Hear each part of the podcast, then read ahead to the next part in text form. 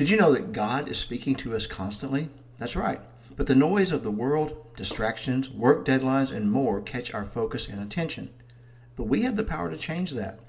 What if we eliminated the noise by turning off the TV for a few days? Start with that. Sitting in silence while quieting our minds creates an uninterrupted connection with the Creator.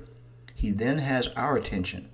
Now, let's turn our hearts over to Him, and that is something to consider.